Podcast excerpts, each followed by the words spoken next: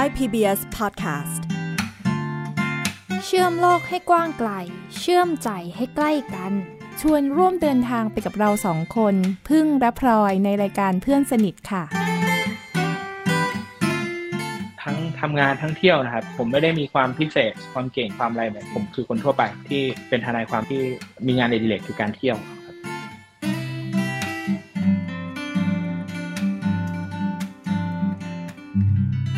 รายการเพื่อนสนิทวันนี้ค่ะพลอยอยู่กับรุ่นน้องหนุ่มฮอตใครที่ชอบเดินป่าหรือว่าชอบการท่องเที่ยวนะคะ ก็อาจจะพอคุ้นหน้าคุ้นตาหรือว่าคุ้นชื่อของรุ่นน้องของพลอยคนนี้มาบ้างนะคะ เพราะว่าน้องชอบเดินป่าแล้วก็ชอบท่องเที่ยว แล้วน้องก็ยังเป็นเจ้าของเพจที่บอกเล่าประสบการณ์ของการท่องเที่ยวในฐานะของ คนที่มองไม่เห็นด้วยนะคะ เกิดมาขนาดนี้แล้วก็ขอให้รุ่นน้องพลอยได้ส่งเสียงทักทายคุณผู้ฟังสักนิดหนึ่งค่ะ แล้วก็แนะนำตัวให้คุณผู้ฟังได้รู้จักด้วยเนาะสวัสดีครับ ผมชื่อมอสนะครับประโมทชื่นถังปัจจุบันนี้ผมเป็นเจ้าของเพจหลัตาเที่ยว แล้วก็เป็นผู้ก่อตั้งบริษัท Z&M Legal Consultant นะครับ ซึ่งเป็นบริษัทที่ให้บริการในการ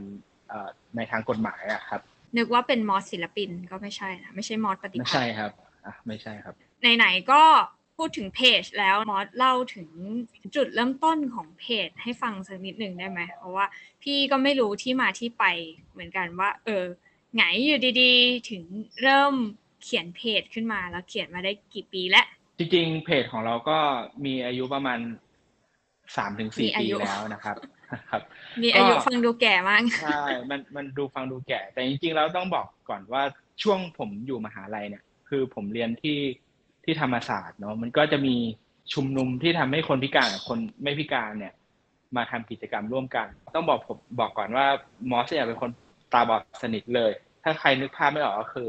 ลองเอาหาอะไรมาปิดตานั่นแหละครับ คือคือผมก็คือไม่เห็นสิ่งรอบข้างเลยตั้งแต่ประมาณห้าขวบนะครับ เป็นอ่าเนื้องอกที่จาราภาพนะครับ โดยส่วนตัวแล้วผมเนี่ยเป็นคนที่เป็นเด็กกิจกรรมนะครับ ที่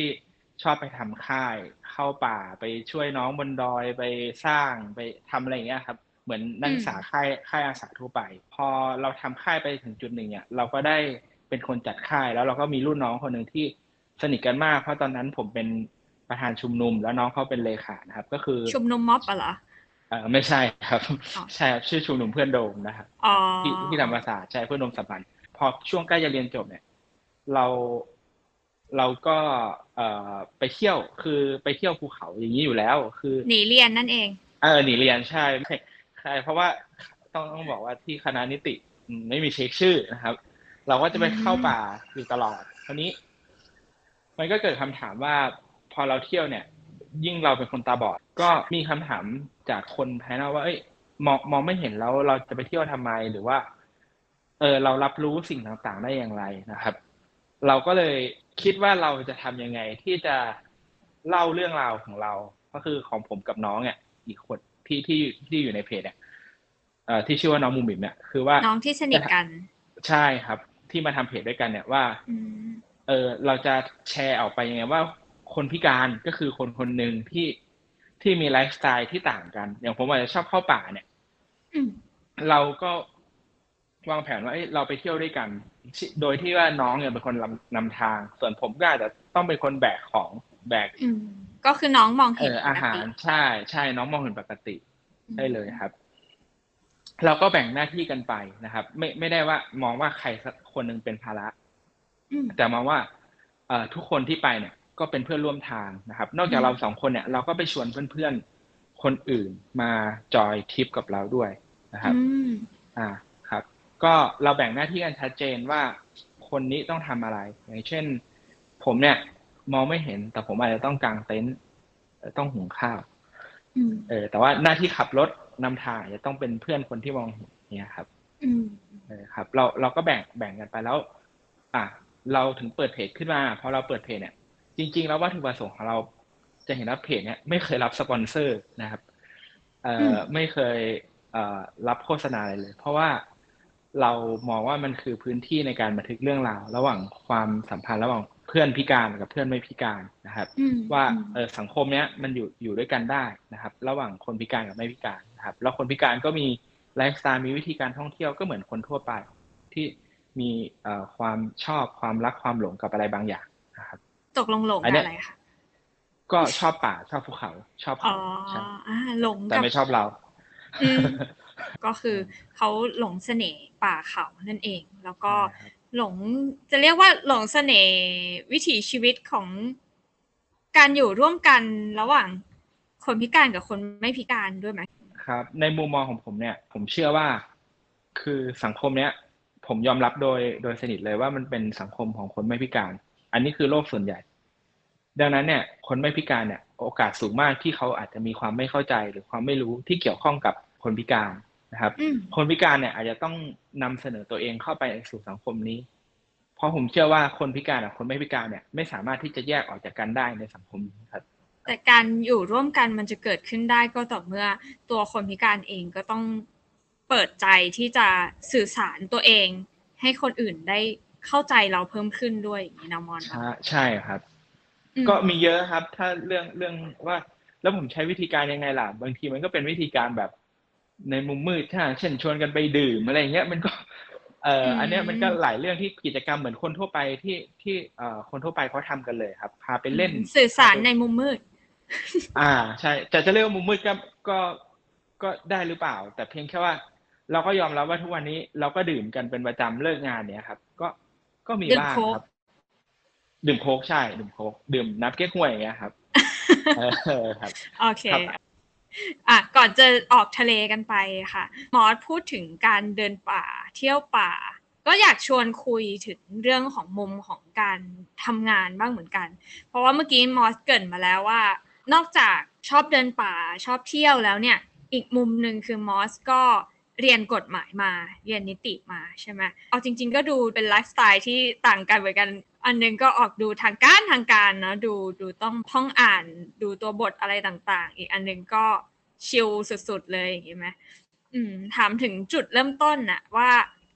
อะไรที่ทำให้เราสนใจเลือกเรียนกฎหมาย แล้วก็ถึงถึงขั้นทำงานด้านนี้เปิดเป็นบริษัทขึ้นมาเลย ก็ย้อนกลับไปเมื่อหลายปีก่อนนะครับ ผม ผมเนี่ย มีจริงๆแล้วต้องต้องบอกก่อนว่า ผมไม่ได้ตั้งใจจะเรียนกฎหมายนะครับ ยอมรับเลยว่าถ้าใครมาถามเนี่ยก็ยังจะยืนยันแล้วไม่โกหกว่า จริง ๆ แล้วมอสไม่ได้ชอบเรียนกฎหมายตั้งแต่ตอนแรกคือไม่ได้ตั้งใจจะเรียนนิติอะแต่ว่าอืมตอนนั้นมัน เอ่อลองมาสอบที่นิติมท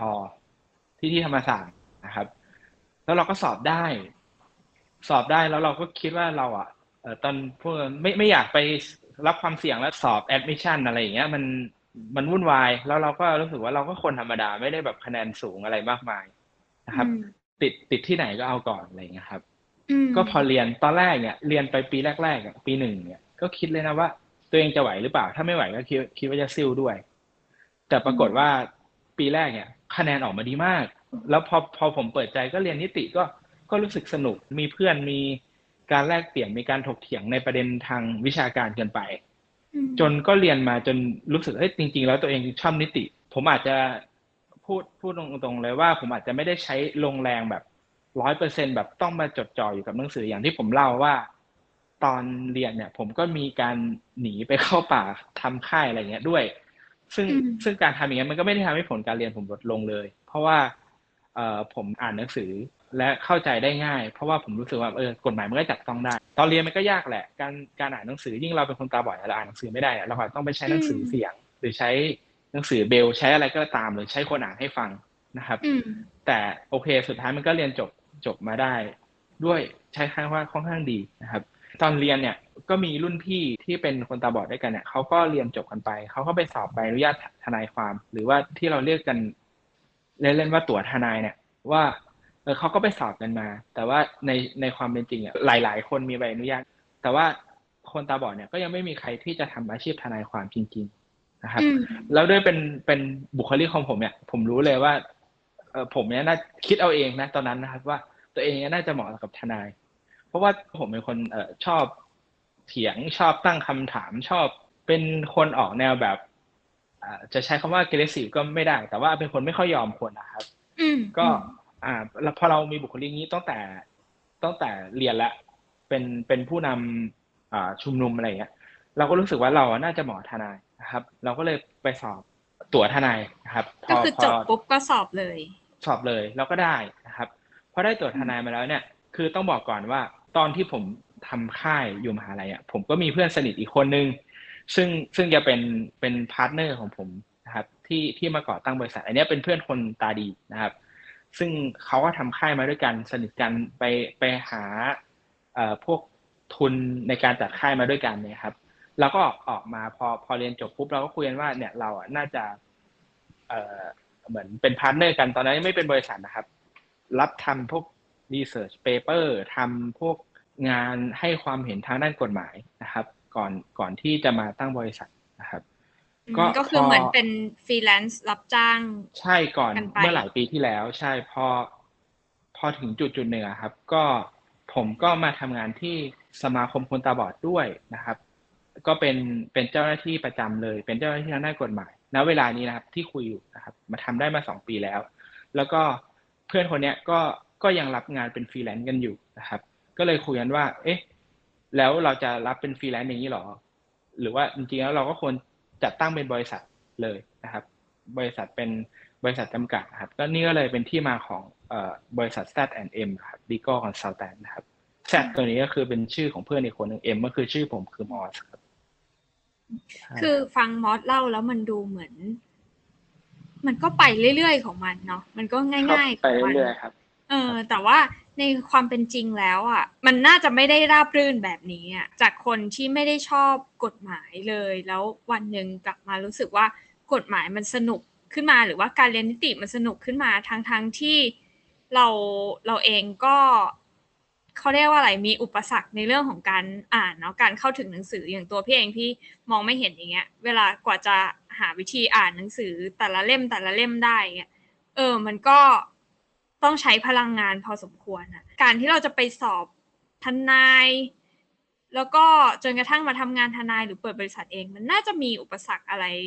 หลาย ๆ อย่างเหมือนกันอะอยากให้หมอช่วยเล่าให้ฟังหน่อยว่า มันมีอุปสรรคอะไรบ้าง แล้วแล้วสุดท้ายแล้วเราเจอความสนุกบนเส้นทางนี้ได้ยังไง ถ้าไม่ใช่ทนายความ ผมก็ไม่รู้เหมือนกันว่าผมจะไปทำอะไรอืมอืมคืออันนี้มันคือตัวตนของผมจริง ๆ ครับ ไปทำกฎหมายได้อื่น เราก็จะรู้สึกว่าเราอึดอัด งานของการเป็นทนายมันก็ นอกจากเราต้องแม่นกฎหมายแล้วเนี่ย เราต้องไปตามหาพยานหลักฐานมานำสืบอืมต้องเจรจาไกล่เกลียร์นะครับ ไกล่เกลียร์ข้อพิพาทต้องร่างสัญญาอะไรเงี้ยอุปสรรคของการเป็นนักกฎหมายเนี่ยมันคือเรื่องเรื่องการอ่านหนังสือ เราเป็นคนตาบอดเราอ่านหนังสือเองไม่ได้นะครับ มันก็จะมีโปรแกรมต่างๆ หรือแอปพลิเคชันต่างๆ ที่สามารถทำ OCR ได้นะครับ OCR เนี่ยก็คือการแปลง ตัวอักษรในหนังสือเป็นกระดาษเนี่ยมาเป็นอยู่ในรูปแบบของดิจิตอลนะครับเออเนี่ยมันทำให้คนตาบอดอ่านได้นะครับอืมผมก็ใช้พวกแอปพลิเคชันพวกนี้ หรือใช้เพื่อนใช้คนที่อ่านอ่านหนังสือให้เราฟังได้อ่านให้ฟังนะครับ ก็ใช้ทุกวิถีทางเลย โดยเฉพาะเพื่อนคนที่ร่วมก่อตั้งบริษัทกับผมเนี่ย ก็จะเป็นคนที่อ่านหนังสือให้ผมฟังเยอะที่สุด เพราะว่าเขาอืมเขาเนื่องจากเขาเป็น partner ในบริษัทเนี่ยเวลาทำงานก็ต้องนั่งทำงานด้วยกันอะไรอย่างเงี้ย อ่าเขาก็ต้องอ่านให้ฟัง โดยเฉพาะเวลาเวลาทำงานจริงเนี่ยมันอาจจะไม่ใช่แค่เรื่องหนังสือ โดยเฉพาะเราเป็นทนายเวลาเราหาพยานหลักฐานเนี่ย เพื่อนคนเนี้ยเขาต้องเป็นตาให้เราเลยว่าอืมเอ่ออันนี้มันคือหลักฐานอะไรที่เราจะเอาไปนำสืบในศาลแล้วก็อุปสรรคทางด้าน เอ่อจริงๆจะบอกว่าทัศนคติของคนอะไรครับ ก็ก็มีนะครับ คือ ต่อให้เราเป็นทนายเองอะก็ เพื่อนทนายด้วยกันบางคนก็ไม่ได้จะเชื่อมั่นเราอะไรอย่างเงี้ยเพราะว่าเพราะว่าเราเป็นคนที่มองไม่เห็น แต่ว่าสิ่งเนี้ยเราก็เปลี่ยนมุมมองว่า เราไม่จำเป็นต้องไปโต้ตอบเขานะครับ สิ่งที่เราทำได้ก็คือ เราทำคดีให้ชนะก็พอนะครับ มันก็มันก็คือการสร้างชื่อเสียงของเราไปเรื่อยๆนะครับนะครับก็แล้วที่ผ่านมามันก็ไม่ได้มีปัญหาอะไรนะครับ ที่รับงานมาจะอยู่ในศาลหรือหน้าบัลลังก์เนี่ยเขาก็รู้สึกเอนจอยที่ได้เห็นเรา ตอนเราไปขึ้นคดีแรกเนี่ยอืมอันนี้อันนี้เล่าเล่าตรงนี้เลยนะครับ ว่าพอเราไปทำคดีแรกเนี่ยตอนนั้นเป็นคดีเงินกู้นะครับเอ่อจริง ๆท่านท่านผู้พิพากษาเนี่ยท่านก็อ่าคดีก็เสร็จแล้วนะครับกำลังจะพอผมเซ็นเซ็นกระบวนรายงานกระบวนพิจารณาเสร็จแล้วก็คือกระบวนการเสร็จแล้ว ผมจะได้กลับบ้านแล้ว ท่านผู้พิพากษาท่านก็ถามว่า เออทนายทนาย สายตาเป็นอะไรอะไรอย่างเงี้ย เราก็ก็เล่าเล่าให้ท่านฟังว่าผมตาบอดครับ แล้วท่านก็ถามว่าเหมือนแล้วท่านก็คือผมเนี่ยเรียนจบที่ไหนอะไรเงี้ยเราก็มีโอกาสได้คุยกัน เออแล้วท่านก็บอกว่าเก่งมากนะ แล้วก็อยากให้แบบเราเหมือนรักษาความยุติธรรมอะไรแบบนี้ไปตลอดนะครับ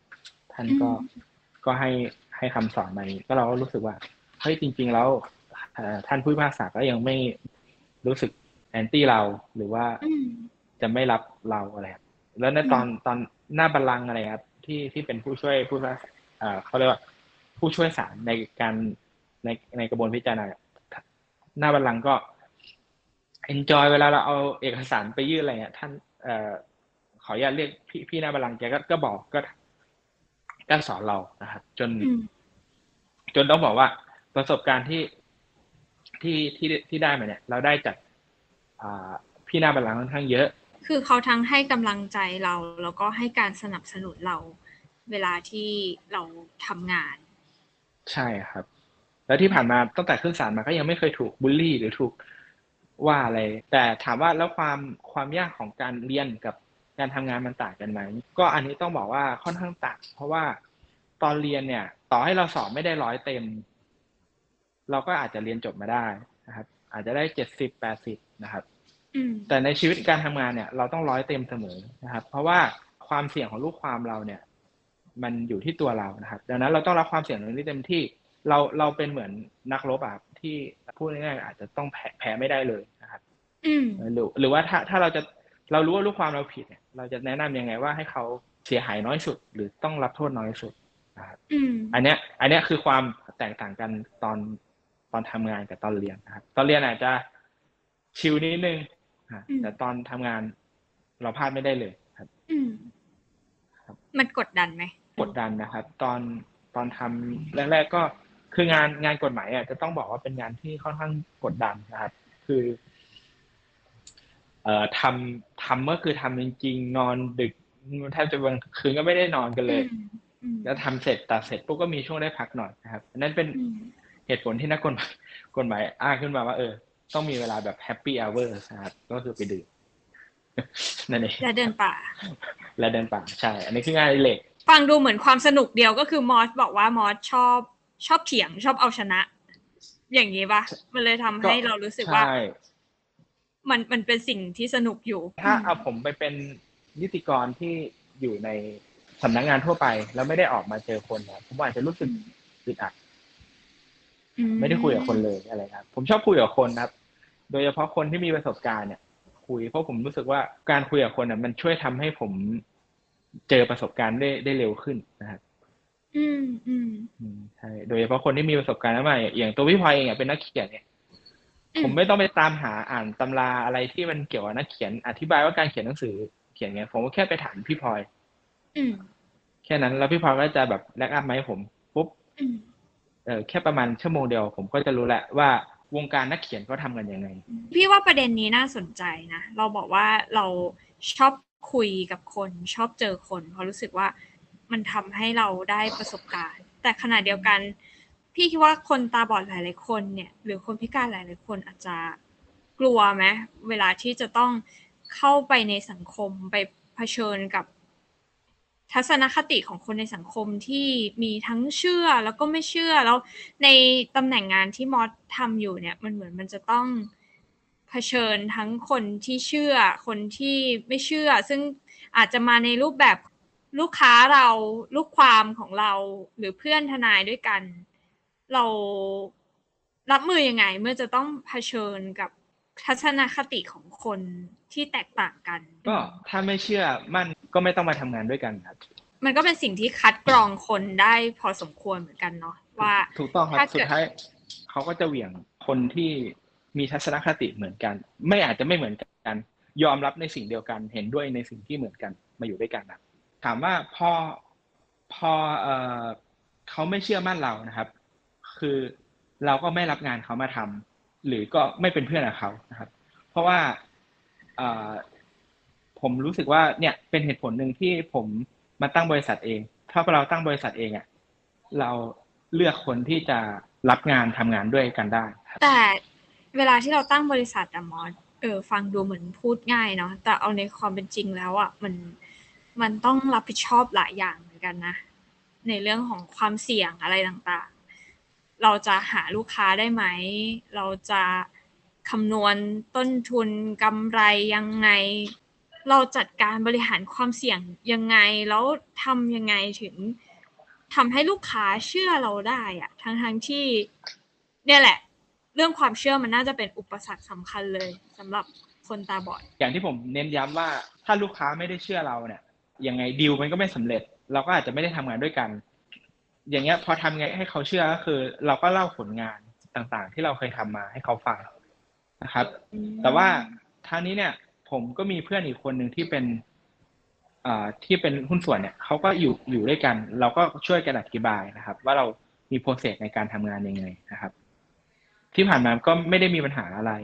ทั้งๆที่ตอนเนี้ยตัวเราเองก็เว็บไซต์บริษัทก็ยังอาจจะยังไม่สมบูรณ์นะครับ แล้วก็ยังไม่มีเพจ เพราะว่าตอนเนี้ยเราก็รับงานจากเป็นคอนเน็ชันของเพื่อนเราที่ประกอบธุรกิจมีเพื่อนแนะนำกันมาอะไรครับ พูดอย่างนี้ได้ไหมว่า แม้หมอจะรับรู้ถึงทัศนคติของคนในสังคมอะที่อาจจะไม่เชื่อมั่นในคนตาบอด แต่ว่าในขณะเดียวกันอะหมอสัมผัสได้ถึงความเชื่อมั่นจากเพื่อนๆ รอบๆตัวหมออะแล้วมันก็เลยทำให้เป็นแรงผลักดันเป็นพลังใจหนึ่งไหมที่เราลุกขึ้นมาทำสิ่งที่เราอยากจะทำพูดอย่างนั้นได้เลยครับ เพราะว่าคนรอบข้างใกล้ใกล้ชิดผมเนี่ยค่อนข้างเชื่อมั่นในตัวผม ผมก็เลยมีมีพลัง แล้วก็อีกส่วนหนึ่งการที่เราชนะมาเรื่อยๆ มันก็เป็นเป็นสิ่งที่สร้างเสริมพลังให้กับเราว่าเฮ้ยจริง ๆ เราก็ทำคดีได้อืมเราก็ให้บริการได้ เพราะว่าอันเนี้ยคือคือคือเราก็ไม่รู้สึกว่าเราเราแปลกหรือแตกต่างจากคนอื่นอืมความเชื่อมั่นที่ เราได้รับมา เท่าที่พี่ฟังมอสเล่าอะ มันไม่ใช่แค่คนเดินมาบอกเราว่าเฮ้ย ฉันเชื่อในตัวแกนะ นี่นู่นนั่นนะ แต่ว่าเขาเขาลงมือทำไปด้วยกันกับเรา เขาไปเที่ยวด้วยกันกับเรา เขาทำค่ายไปพร้อมกันกับเรา เขาล่มหัวจมท้ายไปกับเรา ถูกต้องครับ โดยเฉพาะผมกับเพื่อนที่ที่ก่อตั้งบริษัทด้วยกันเนี่ย เอ่อค่อนข้างเชื่อมั่นในกันและกัน ค่อนข้างสูง อืม ใช่ครับ ถึงขนาดว่าเราเราเคยคุยกันว่าแบบงานเนี้ยเราเราก็สามารถแบ่งหน้าที่การรับผิดชอบได้เลย เราแบ่งกันยังไง ถ้าเป็นฝั่งคดีความจะมาทางผม แต่ถ้าฝั่งคอ r เปอเรทคอ r เปอเรทก็คือ การจดเพิ่มทุน การเปลี่ยนแปลงทางทะเบียนบริษัท การควบรวมการเข้าซื้อกิจการนู่นนี่นั่น อันนี้อันนี้จะเป็นเพื่อนเป็นคนดู คือคือทั้งสองคนเนี่ยทั้งผมกับเพื่อนเนี่ยก็ช่วยกันดูเพียงแต่ว่าเฮดของการลีดในการดูเนี่ย เป็นใครแค่นั้นเอง พอเล่ามาแบบเนี้ยแล้ว พี่อยากชวนหมอเล่าเพิ่มอีกนิดหนึ่งว่าเฮ้ยกว่ามันจะมาเป็นความเชื่อใจกัน ของเพื่อนสองคนที่มันแน่นแฟนขนาดนี้ได้อะมันมันเริ่มต้นมายังไงเหรอมอสมันผ่านเส้นทางยังไง มาบ้างอะเริ่มต้นมาตั้งแต่แบบ ผมอยู่ปีสองครับ ย้ำว่าปีสองนะครับ ครับ ผมเอ่อเป็นประธานค่ายครับ ค่ายในแนวสอนน้องครับ ผมให้ให้เพื่อนคนเนี้ยเอ่อเรารู้ว่าเพื่อนคนนี้เรียนนิติ แล้วก็เคยเจอกันในคลาสเรียนนะครับเราก็ชวนเขามาทำค่ายเขาก็มาครับ เราก็ให้เขาเป็นฝ่ายสถานที่ ดูแลสถานที่ต่างๆ ในการจัดกิจกรรม หลังจากนั้น พอจบค่ายนี้เราเราก็มีความสนิทกันมากขึ้น เพราะว่าคุ้นหน้าคุ้นตา แล้วพอเพื่อนเพื่อนคนนี้เรียนนิติด้วยกัน เราก็อ่านหนังสือด้วยกันอีกนะครับ มาติวหนังสือด้วยกันตอนใกล้ๆสอบนะครับ อันนี้ช่วงปีอืมสองปีสามนะเอออมช่วงปีสี่เนี่ยปีสองต้องบอกปีสามปีสี่เนี่ย ผมก็ทำค่ายกันมาตลอด ซึ่งเพื่อนคนเนี้ยเขาเป็นประธานค่าย ผมก็เป็นสปอนเซอร์ให้เขาอะไรอย่างเงี้ยครับ เป็นสปอนเซอร์คืออมไปช่วยหาทุนใช้ connection ของตัวเองนู่นนี่นั่น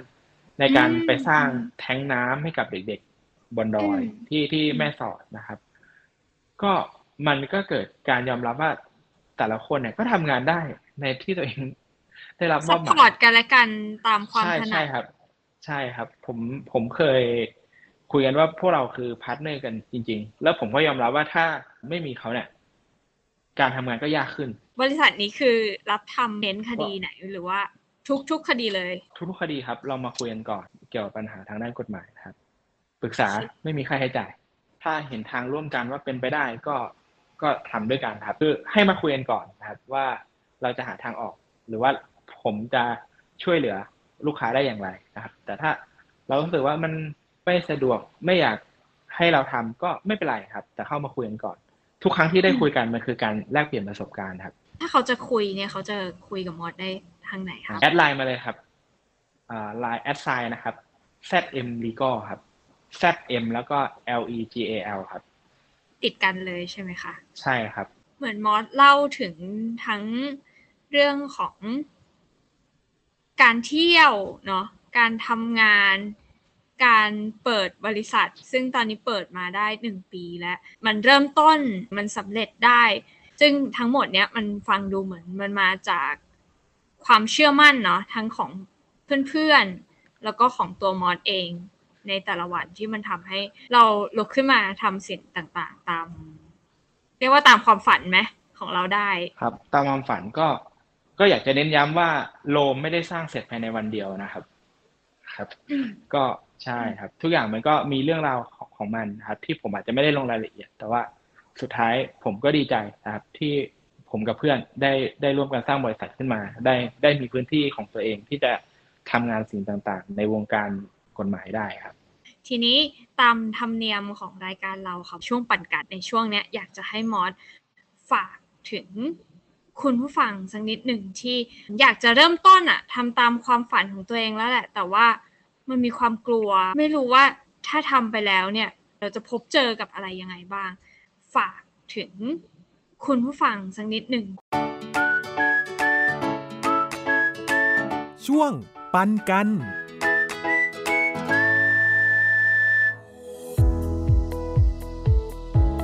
คนนะครับ มันจะมีความกลัวเป็นสิ่งที่อยู่กับตัวเรามาตั้งแต่เด็ก แต่เด็กเราก็กลัวนู่นกลัวนี่นะครับ ตอนเราโตขึ้นเราจะทำนู่นทำนี่เป็นผู้ใหญ่เราก็กลัวกลัวว่ามันจะไม่สำเร็จทำไม่ได้อะไรครับ แต่สิ่งหนึ่งที่ผมอยากจะฝากคือ เราอยากให้ให้ท่านเนี่ยทำเลยครับ อยากทำอะไรทำทำเลยลองทำนะครับ เราต้องยอมรับให้ได้ว่ามันอาจจะไม่ได้สำเร็จร้อยเปอร์เซ็นต์ แต่ต่อให้ล้มเหลวเนี่ย ผมเชื่อว่าในกระบวนการล้มเหลว มันก็ยังมีเราได้เรียนรู้มีบทเรียนต่างๆ ที่จะสามารถเอ่อนำไปใช้ทำสิ่งต่างๆ อย่างอื่นได้นะครับดังนั้นลงมือทำเลยนะครับ Thai PBS Podcast ขอบคุณมอสมาก ๆ ที่มาร่วมพูดคุยกันในรายการวันนี้เนาะแล้วก็หวังว่าในอนาคตเดี๋ยวจะได้มีโอกาสติดตาม มอสและบุ๋มบิ๋มไปเดินป่าบ้างนะ เพราะพี่เองก็ยังไม่เคยมีประสบการณ์ของเที่ยวป่าเลย ถ้าเริ่มต้นควรจะป่าไหนก่อนดีอะภูกระดึงถ้ามีโอกาสหวังว่าจะได้ติดตามไปภูกระดึงนะคะ ครับ วันนี้เรากับมอสลาไปก่อนแล้วนะคะ แล้วตอนถัดไปจะเป็นอะไรก็ฝากติดตามด้วยค่ะ สวัสดีค่ะ สวัสดีครับ ติดตามรายการได้ทางเว็บไซต์และแอปพลิเคชันของไทย PBS Podcast Spotify SoundCloud Google Podcast Apple Podcast และ YouTube Channel ของไทย PBS Podcast Thai PBS Podcast We the World We the Voice